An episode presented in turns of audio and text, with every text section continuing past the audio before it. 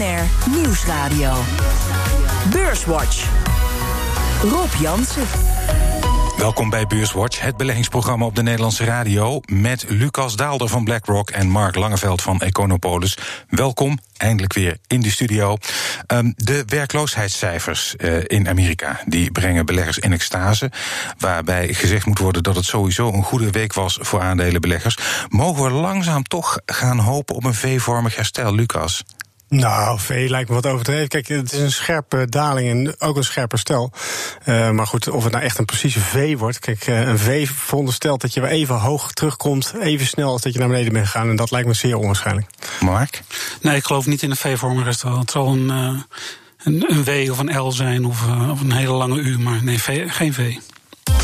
Het was de week waarin Duitsland besloot 130 miljard euro in de economie te pompen. Runter mit der Mehrwertsteuer, ein Kinderbonus für alle Familien und milliardenschwere Hilfen für Unternehmen und Kommunen. Mit einem Wumms will die Regierung aus der Corona-Krise kommen. Jetzt sei nicht Sparen angesagt, sondern investieren und konsumieren. En de ECB heeft de geldkraan verder opengedraaid. First, the Governing Council decided to increase the envelope for the Pandemic Emergency Purchase Program, also known as PEP, by 600 billion euros to a total of 1 trillion 350 billion euros. Maar het verrassendste nieuws kwam uit de VS. Employment rises by 2.5 million. I'm reading that right. Payrolls rose by 2.5 million. The unemployment rate declined to 13.3%. This is a huge gain, uh, a huge upside beat on, uh, for this jobs report. Tja, uh, een uh, forse uh, stijging van de werkgelegenheid in Amerika. Um, iedereen rekende op een daling. Um, niet alleen Trump is dolblij met deze cijfers. Uh, jullie collega bij ING, James Knightley, die noemt het banenrapport simply astonishing. Lucas, ben je het ermee eens? Nou ja, wat in elk geval astonishing is dat, dat de, de consensus er zo naast zat. Uh, wat ook aangeeft hoeveel onduidelijkheid en onzekerheid en onvolatiliteit er in die cijfers zitten. Dus uh, zeker, uh, het is een hele mooie opsteker. als je verwacht dat er 7,5 miljoen extra werkloos zijn, dan zijn er opeens 2,5 miljoen minder. ja, dan zit je met een gat van 10 miljoen. Ik geloof niet dat er ooit eerder een dergelijke misschatting is gedaan op basis van de cijfers die uitkwamen. aan de andere kant, je moet het ook wel weer een beetje relativeren. er zijn de, de twee maanden daarvoor zijn 21 miljoen mensen ontslagen of mm. werkloos geworden. Nou, er zijn er nu 2,5 miljoen weer bijgekomen. Het is een aardig begin, maar het is ook echt nog wel een begin. Ja, uh, Mark, uh, ben je ook uh, voorzichtig als het gaat om deze cijfers? Ja, kijk, hoe blijer Trump ermee is, dan betekent toch dat je wel alert moet zijn om te kijken wat, wat er precies aan de hand is. ik kan me voorstellen dat hij blij is vanwege de aanstaande verkiezingen. Maar het is mij niet helemaal duidelijk ehm, wat het effect is geweest van de zogenaamde PPP, de Paycheck Protection Program, die er in Amerika is voor het midden- en kleinbedrijf. Uh, dat geeft aan dat leningen die gegeven zijn kwijtgescholden worden als de, het midden- en kleinbedrijf uh, de werknemers, alle werknemers, acht weken in dienst houdt. Uh, en er is wat rehiring geweest, dus mensen zijn teruggekomen. en ik kan me toch niet aan de indruk onttrekken dat er wat bedrijven zijn geweest die wat mensen terug in dienst hebben genomen, maar dat het toch over zeven, acht weken opnieuw spannend gaat worden of die mensen, als de leningen zijn kwijtgescholden, mm. hun baan behouden. Mm. Maar dat, dan nog, ik denk, Lucas, economen weten dat ook van die PPP-regeling, hebben ze er toch ondanks dat fors naast gezeten. Ja, maar dat zie je eigenlijk alsmaar in die statistiek. Hè. Dus ook als je de initial claims, de eerste keer dat die initial mm. claims hard omhoog gingen, zaten ze ook met een factor 4, 5 uh, makkelijk naast. Mm. Uh, je zit echt op, uh, ja, zeg maar, nog, niet, nog nooit eerder voorgekomen situaties. Dus je, je hebt ook niet echt een soort van rekenmodel waar je op terug kan grijpen. Dus dat maakt ook wel dat die, die marge dusdanig fout is. Mm. Je ziet het over het algemeen trouwens sowieso, als je kijkt naar een consensus, een consensus is altijd een gemiddelde. Mm. Uh, en in dat gemiddelde zitten een paar mensen die echt scherp zijn en die echt wel redelijk goed hun huiswerk hebben gedaan, die goed in de richting zitten. En de rest die, ja, die doet een beetje met een nat vinger. Mm. Uh, en dan komt zo'n gemiddelde al snel op iets uit waarvan je denkt van weet je, dat slaat helemaal nergens op. Dus ik vind altijd je moet uitkijken met dat gemiddelde. Ja, um, ja en we hadden het er al voor de, de audio al over. Ja, dat V-vormig herstel. Ja, ik als betrekkelijke leek. Uh, sta meteen, ja, ik denk van, het, geeft uh, ontzettend veel hoop. Um, het psychologische effect kan misschien wel heel groot zijn, of niet, Mark? Jawel, hoop doet leven. En wat dat betreft is het fijn dat, uh, dat dat soort berichten er af en toe, toe zijn. Maar voor een V-vormig herstel heb je toch echt wel een. Uh, een, een anders, anders functionerende economie, denk ik, nodig. En we, hebben natuurlijk, we gaan nu langzamerhand weer uh, openen de economie, ook in Amerika. Uh, maar dat betekent nog niet dat iedereen weer terug is op kantoor. Dat iedereen weer terug gaat naar zijn oude bestellingen. Uh, iedereen weer dezelfde kilometers gaat rijden. Iedereen weer vol in de restaurants. En uh, dat duurt even voordat dat terugkomt, denk ik. dus ja, ik V-vormig laten we het gewoon hopen dat het vanaf hier weer langzamerhand herstelt. En dat we over een paar jaar weer op het niveau zijn als waar we waren. Dat is ook net wel de boodschap die je hebt als je kijkt naar China. China natuurlijk ook ja. uh, weer uh, de economie weer aan, aan gang. Hm. De productie is weer gewoon uh, goed op, op gang gekomen. Je ziet daar heel sterk in de consumptieve bestedingen dat dat echt niet terug is naar de niveaus van voor corona. Dus met name inderdaad reizen, restaurants. ja, mensen denken toch van ik ga niet nu in een vol restaurant zitten, want voor hetzelfde geld zitten we dan vervolgens weer twee, vier weken uh, dicht met de stad als geheel. Dus uh, iedereen houdt wat dat betreft echt een beetje een ander patroon erop na. Hm. En we hebben natuurlijk nog steeds een krimp uh, van een procent of 8, 9 dit jaar in de eurozone of in, de, in, de, in Europa te verwachten, volgens de geleerden. Dus maar die geleerden hebben we net gemerkt, die kunnen er ook enorm naast zitten. Ja, die zitten er vaak, meestal, meestal vaker naast dan dat ze het goed hebben. Maar ja. natuurlijk in zo'n omgeving is het moeilijk om te praten over een V-vormig gestel. Hm. terug naar oude niveaus binnen no time. Dat, dat kan bijna niet met een krimp van on high single-digit uh, getallen. Gaat ook niet gebeuren. Want als je, als je dus nu inderdaad de ECB, die deze week dus ja. ook met die raming naar buiten kwam. Als je de rekensom gewoon pakt, dit jaar 8,7% eraf. Uh, dit jaar, dus 2020 ten opzichte van 2019, dan weer een groeipercentage van 5,2% en dan een groei van 3,3%. Nou, dan ben je in 2022, ben je dus eigenlijk precies terug op het niveau wat je was aan het einde van, nou niet precies, je zit er zelfs nog iets onder, maar dan zit je ongeveer op hetzelfde niveau als 2019. Hm. Dus uh, ook in deze getallen zie je niet echt wat je een V zou willen zien. Hm. Je bent niet aan het einde van dit jaar weer terug naar af. Dat, dat zeker niet. Nee. Um, uh, over de ECB gesproken. je zei al, ze heeft uh, 600 miljard uh, in de pot gestopt, aangevuld met 600 miljard. Um, maar Lucas, de huidige pot was nog niet eens leeg. waarom dan toch zoveel geld extra toekennen? Was dat nou echt nodig? Nou, nodig. Uh, ik denk dat het slim is om, uh, als je dit soort stappen zet, dat je ze beter uh, duidelijk en snel kan doen. ook in je communicatie helder kan zijn. je hebt nu echt een soort, soort oorlogspot opgebouwd, waar iedereen van zegt van wow, dit is toch echt wel, echt wel imposant. Mm. als je inderdaad ziet wat ze, de centrale banken van Europa aan het einde van de rit, zeg maar, dan aan, aan obligaties of op de balans hebben staan, dat is ongeveer 4000 miljard. Uh, en dat is ongeveer een derde van het BBP van, uh, van Europa. Nou ja, dat, dat is echt wel uh, indrukwekkend. En dan zie je dus ook dat een half de financiële markten er, er positief op reageren. Hm. Maar denk jij dat die 600 miljard extra dat het afdoende zal zijn in het hele terrein? Want je schetste net al, het wordt een heel langzaam herstel. Daar zijn we nog wel een paar jaar mee zoet. Dat, dat het voldoende zal zijn? Nou, je weet het nooit, hè, want het gaat in feite, het is een soort doping. En uh, van notoire dopinggebruikers weten dat, uh, dat die altijd meer willen. Dus kijk, en met, die, uh, met, met deze bedragen praat, kan je dus de ECB nu zeg maar tot diep in 2021 zo'n 100 miljard per maand blijven inkopen. Hm. In 2015, tijdens de eurocrisis, deden ze zo'n 80 miljard per maand. Dus dit is al meer dan toen. Uh, en pre-corona was dat zo'n 20 miljard. Dus we praten wel over hele serieuze bedragen, waardoor in ieder geval de, de spread in de rentes convergeert in Europa. En eigenlijk geeft de overheid, of in ieder geval de, die geeft aan dat ze een, uh, um, een rente van onder de 1% in heel Europa willen. En dan betekent toch wel dat de price discovery, die je nodig hebt in de markt, toch wel een beetje verdwenen is. En dat vind ik het enge eraan. Dat als alles maar wordt opgekocht. En uiteindelijk dan uh, ja, bezit de ECB straks alle obligaties. En de Federal Reserve bezit ook alle leningen. Wat is er dan nog voor markt en voor price discovery mogelijk? Hmm. Nou, dat klopt. Daar ben ik het helemaal mee eens. Want uh, in veel van de analistenrapporten zie je dan van, nou oké, okay, dit, is, dit is een goede stap. maar als je alle tekorten bij elkaar optelt, is het niet genoeg om alle nieuwe tekorten of nieuwe schuld die naar de markt komt, volledig op te kopen. Ik zou zeggen dat mag ook niet het doel zijn. Of dat mag hopen dat dat niet het doel is. Want dan kom je inderdaad in de situatie dat je, ja, wat is dan nog een obligatie, maar wat zegt een kapitaalmarktrente dan nog? Mm. Het is gewoon volledig Dus ik hoop eigenlijk dat je dat, dat, dat absoluut niet je doel is. Mm. Uh, dus als je mij vraagt, is dit genoeg? Dan zeg ik, ik hoop het van wel.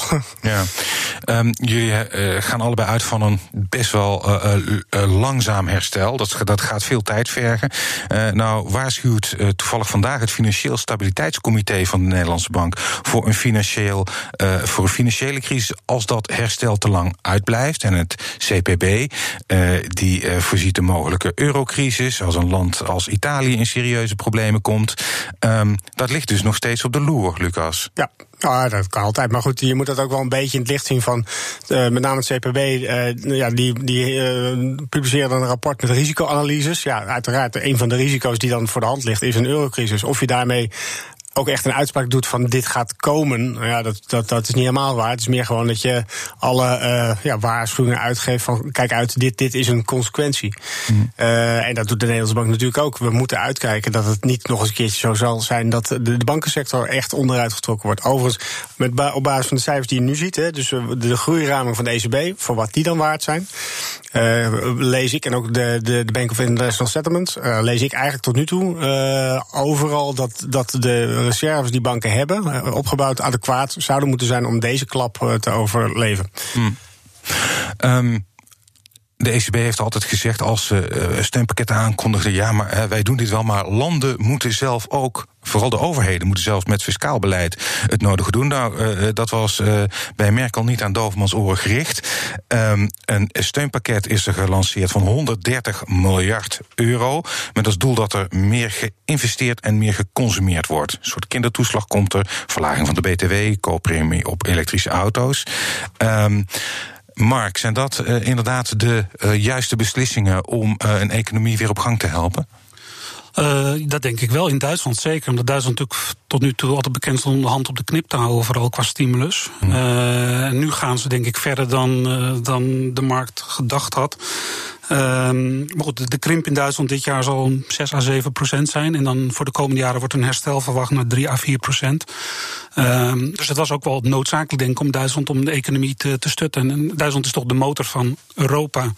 Dus als het in Duitsland gebeurt, dan hopen we natuurlijk dat dat zijn effect ook gaat hebben op, uh, op heel Europa. Mm, uh, Lucas, zou Nederland dit voorbeeld niet moeten uh, volgen? Lagere BTW, ik, ik zie het wel zitten. Nou ja, je, er valt het voor te zeggen. Kijk, het, het punt bij Nederland is natuurlijk eigenlijk altijd dat uh, een van de belangrijke groeimotoren van ons is de export. Dus op het moment dat onze grote broer Duitsland dit doet, dat wij eigenlijk een beetje uh, dubbeltje op de eerste rang zitten. En uh, kunnen gratis mee. met onze handen over elkaar kunnen komen. En zeggen, oh, nou, dat gaat dan wel lekker zo. Hm. Overigens vind ik dat niet de juiste houding. Hè. Dus je moet natuurlijk zelf ook uh, wat doen. De, een van de andere factoren die namelijk echt wel van belang is, bijvoorbeeld de huizensector. Hm. Op het moment dat de huizensector onder druk komt of ja, een tijdje in de lappenmand ligt, dan heeft dat ook echt een redelijke negatieve gevolgen voor de groei.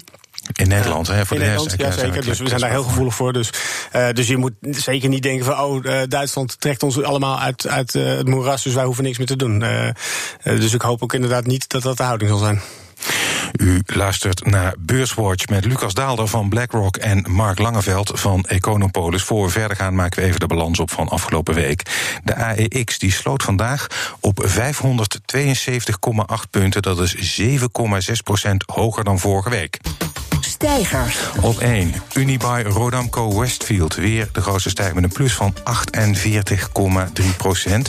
Op 2. Egon met een respectabele 26,4 procent. En ABN AMRO kregen deze week ook 24,9 procent bij. En het midcap aandeel dat het best presteerde deze week was... verrassend Air France KLM met een plus van 37 procent. Dalers. Op 1. Wolters Kluwer met een min van 5,5 procent. Galapagos verloor deze week 3,6 procent. En Adyen 2,7% lager gesloten op weekbasis. En in de midcap was de grootste daler van de week. Farming met een min van 5,1%.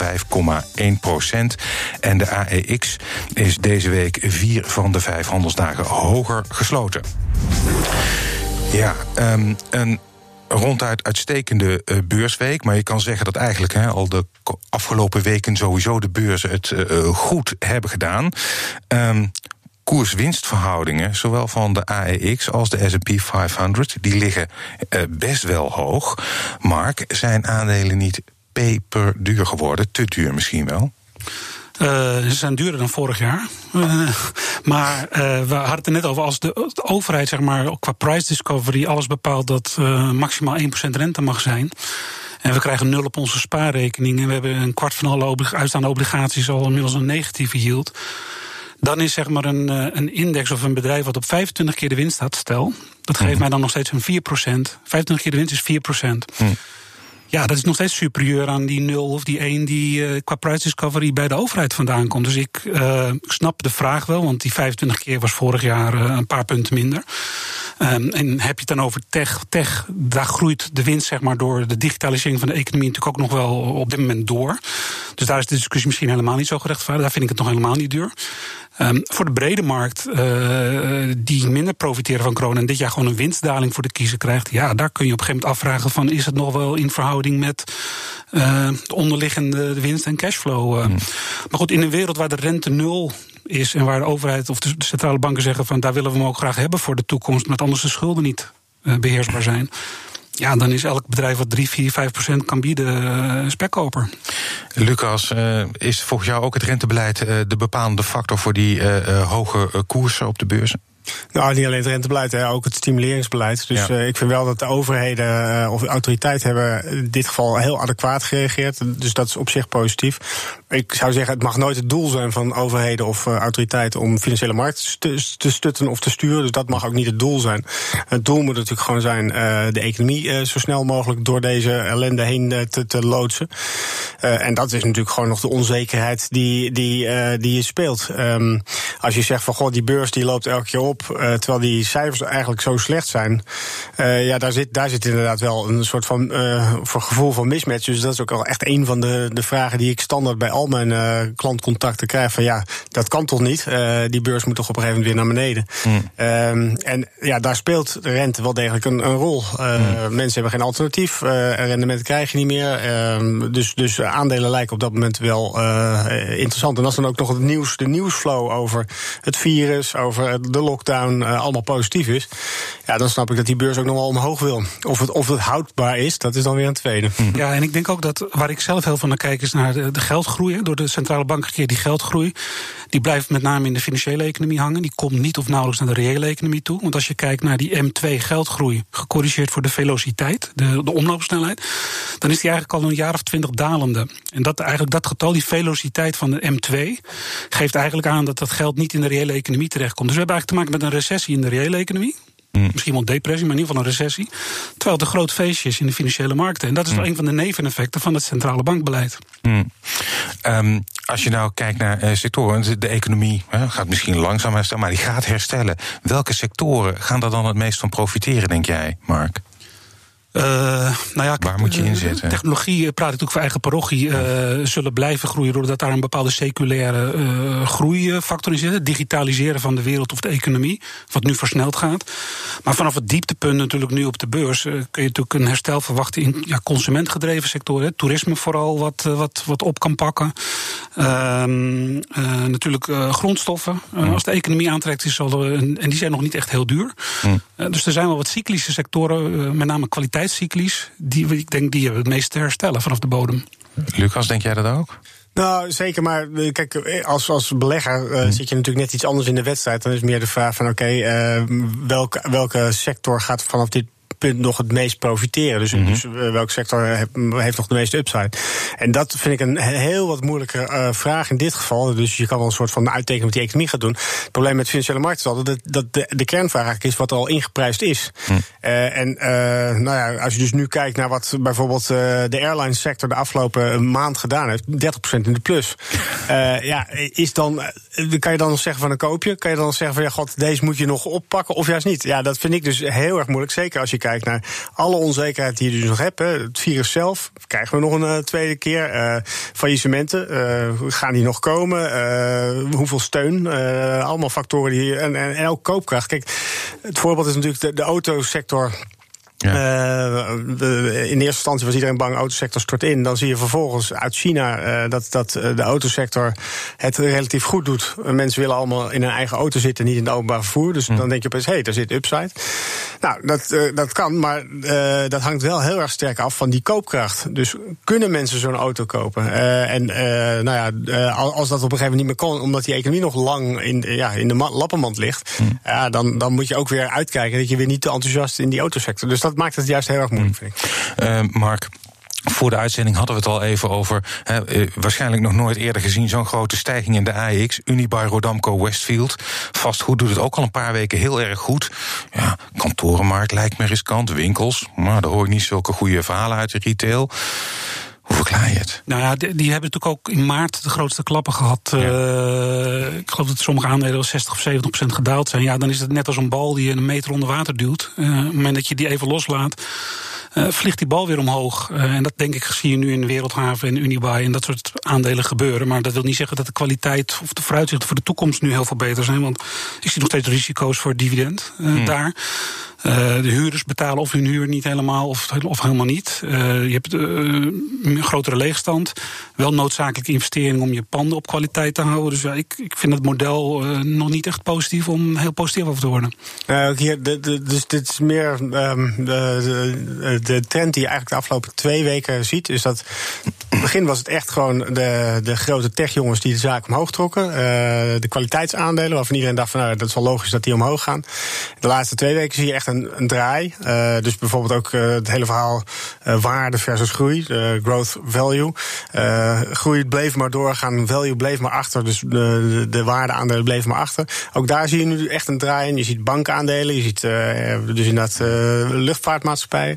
Ja. eigenlijk kan je zeggen, je zit in een nieuwe fase in, in uh, het herstel. Eerst was het gewoon de logische. En vervolgens gaat iedereen denken, ja, maar nu zijn die anderen zo achtergebleven. Uh, misschien moeten we daar dan maar uh, wat, wat in instappen. En dan krijg je dus daar inderdaad zo'n zo'n windsprong. Ja.